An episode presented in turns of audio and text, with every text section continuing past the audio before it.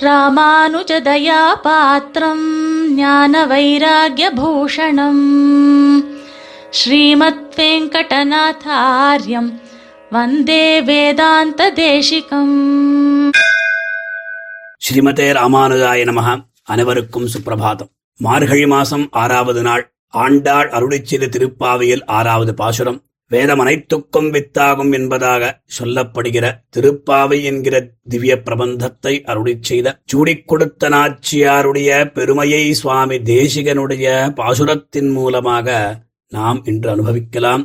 இதோ தேசிக பாசுரம்.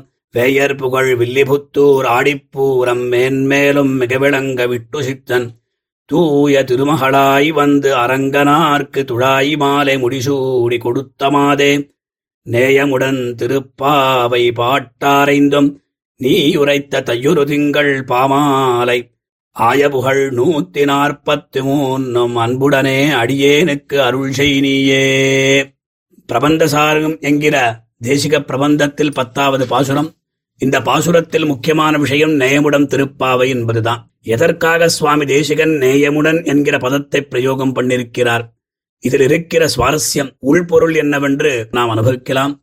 அதற்கு முன்னதாக பாசுரத்தின் பொருளை பார்ப்போம். சுவாமி எப்படி பிரார்த்திக்கிறார்? ஆண்டாள் நாச்சியாரை என்ன வேண்டுகிறார்? எதை வேண்டுகிறார் என்பதெல்லாம். வேயர் மூங்கில் குடி என்கிற வம்சத்தில் அவதரித்த ஸ்ரீவைஷ்ணவர்களாலே கொண்டாடப்பட்ட ஸ்ரீவில்லிபுத்தூரிலே ஸ்ரீவைஷ்ணவ சிரேஷ்டரான எம்பெருமானுக்கு நன்றாக புஷ்பகைங்கரியம் செய்து கொண்டிருந்த விஷ்ணு சித்தருடைய தூய திருமகளாக ஆடி மாதத்தில் பூர்வ பல்குனி நட்சத்திரத்தில் துளசீவனத்தில் தோன்றி அரங்கநகரப்பனுக்கு துழாய் மாலையை முடிசூடிக் கொடுத்த ஆண்டாள் நாச்சியாரே நீ எம்பெருமானுக்காக பாடின பிரபந்தங்கள் முப்பது பாசுரங்களோடு கூடின திருப்பாவையும் நூத்தி நாற்பத்தி மூணு பாசுரங்களோடு கூடின நாச்சியார் திருமிழிங்கிற திவ்ய பிரபந்தமும் அடியேனுக்கு எப்பொழுதும் அனுசந்தானத்தில் இருக்கும்படியாக நீ அருள் புரிய வேணும் என்று இந்த பாசுரத்தினுடைய சங்கிரகமான பொருள்.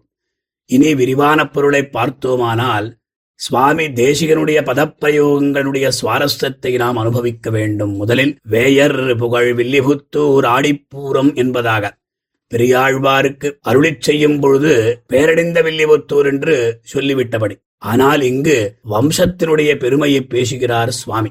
அதுவும் தாமாக கூறவில்லை. அவர்களாலே தம்முடைய பிரபந்தங்களில் அந்த குலத்தினுடைய பெருமையை பேசின பிரகாரத்தை அப்படியே சுவாமி அருளிச் செய்கிறார். அதுதானே சுவாரஸ்யம் அதுதானே அழகு.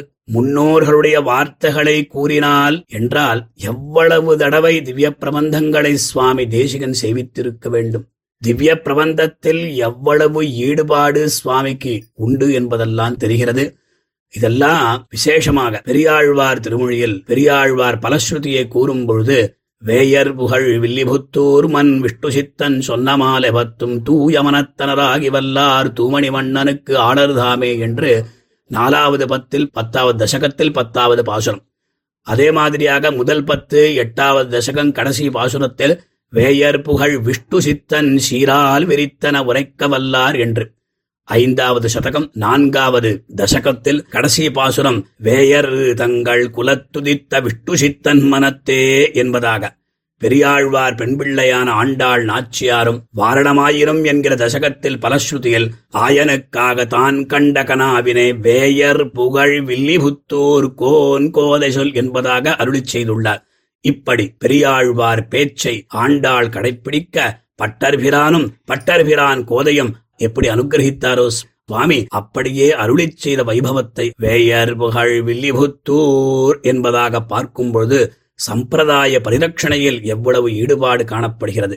ஆக மூங்கில் குடி என்று பிரசித்தி பெற்ற குலம் அந்த குலத்துக்கு பெருமை வாய்ந்தவர் ஸ்ரீ விஷ்ணு சித்தர் அதை மேன்மேலும் மிக விளங்க விஷ்ணு சித்தர் என்று சுவாமி தெரிவிக்கிறார். அதற்கு பிறகு தூய திருமகளாய் அதாவது ஜனகானாம் குலேகீர்த்தியம் கீர்த்தியம் ஆகரிஷ்யதி மேசுதா என்கிறபடியே குலம் முழுமையும் விளங்கும்படி செய்த ஆண்டாளை தூய திருமகள் என்று அருளி செய்கிறார். தூய என்றால் பரிசுத்தி. அதாவது இது எப்பேற்பட்ட பாரிசுத்தியம் என்றால் யாருக்கும் இல்லாத தூய்மை. சீதையின் விவாகத்திற்காக தனுர்பங்கம் முதலிய அந்த பரீட்சைகள்லாம் வைத்தான். அத்தால் அந்த ராமனுடைய சுகுமாரமான திருமேனிக்கு சிரமத்தை உண்டாக்கின தோஷம் ஏற்பட்டதாம். போட்டியில் வெற்றி பெற்றதனால் ராமனை மணந்தால் சீதை. ருக்மிணியை கண்ணபிரான் மணந்த விற்த்தாந்தத்தை நாம் எல்லாரும் அறிவோம். இப்படி எந்த விதமான தோஷமில்லாம பிதாஹி பிரபுரஸ்மாகம் தெய்வதம் பரமம் ஹி சஹ.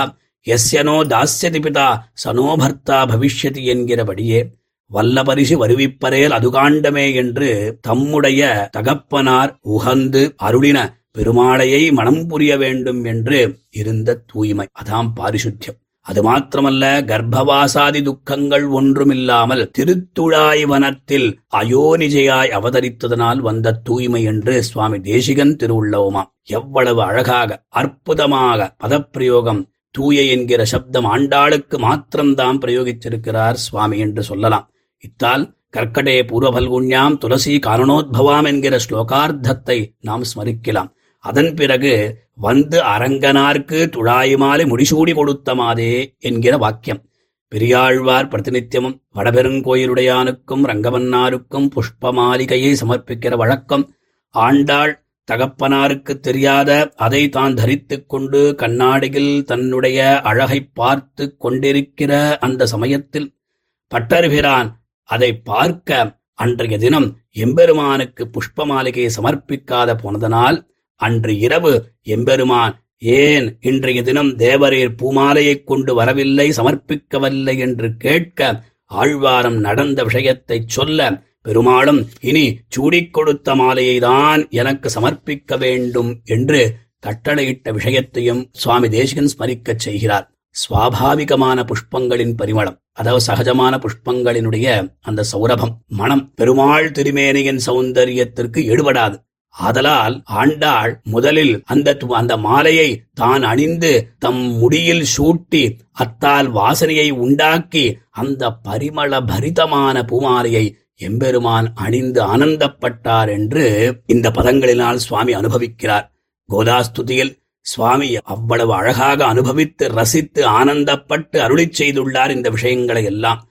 எல்லாரும் அந்த ரசத்தை கோதாஸ்துதி ஸ்லோகங்களினால் ஆஸ்வாதிக்க வேண்டும் என்று அடியருடைய விஞ்ஞாபனம் ஆக சூடிக் கொடுத்த சுடர்குடி என்று சம்போதிக்கிறார் சுவாமி. அதன் பிறகு நேயமுடன் திருப்பாவை பாட்டு ஆரைந்தும். திருப்பாவை என்றால் ஸ்ரீவதம் ஒரு மங்களகரமான நோன்பு என்று சொல்லலாம். இது ஒரு பிரபந்த விசேஷம் கூட. இதற்கு ஒரு விசேஷம் என்னன்னா நேயமுடன் அப்படின்னு சொல்றார். நேயம் அப்படின்னா மிகுந்த பிரீத்தி. மிகுந்த பிரீத்தியோடு ஆண்டாளுக்கு கண்ணனிடத்தில் உண்டான பிரீத்தி அனுராக விசேஷம். இந்த பிரீத்தியை ஆரோபிக்க வேண்டாம். சகஜமாகவே வந்த அனுராகம் கோதாஸ்துதியில் இதை ஸ்பஷ்டமாக காண்பிக்கிறார் சுவாமி தேசிகன்.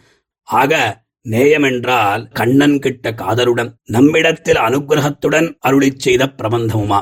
விபவாவதாரத்தில் மாத்திரமல்ல அர்ச்சாவதாரத்திலும் எம்பெருமானிடத்தில் நாம் பிரீத்தி அனுராகங்களை காண்பிக்கலாம் என்று ஆண்டாள் நாச்சியார் காண்பித்ததாக சுவாமி இங்கு நமக்கு தெரிவிக்கிறார் எம்பெருமானுடைய திவ்யமங்கள விக்கிரகத்தை சேவித்தால் நமக்கும் நேயம் வரும் இதை ஆண்டாள் விஷயத்தில் காணலாம் நமக்கு நேயம் என்ன என்றால் ஆண்டாள் பூமி பிராட். பூமாதேவி இடத்தில் நமக்கு எப்பொழுதும் பிரீத்திபூர்வம் அனுத்தியானம் பக்திரித்யபிதீயத்தை என்று பிரீத்திபூர்வகமான பக்தி இருக்கத்தான் செய்யும். அவள் மடியில் நாம் எல்லாரும் இருக்கின்றோம். நம்மை தாங்குகிறாள் அவள். அதலால் வையத்து வாழ்வீர்கள் என்று ஆண்டாளும் கூறினாள்.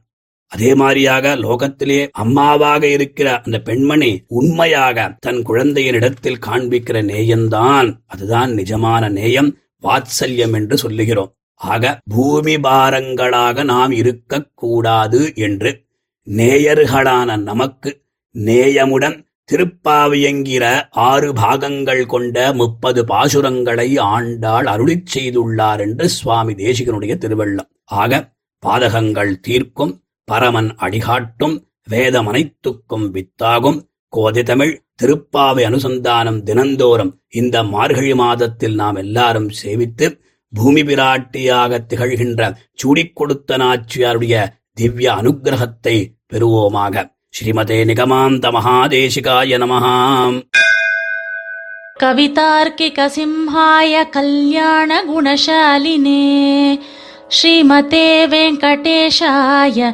वेदान्तगुरवे नमः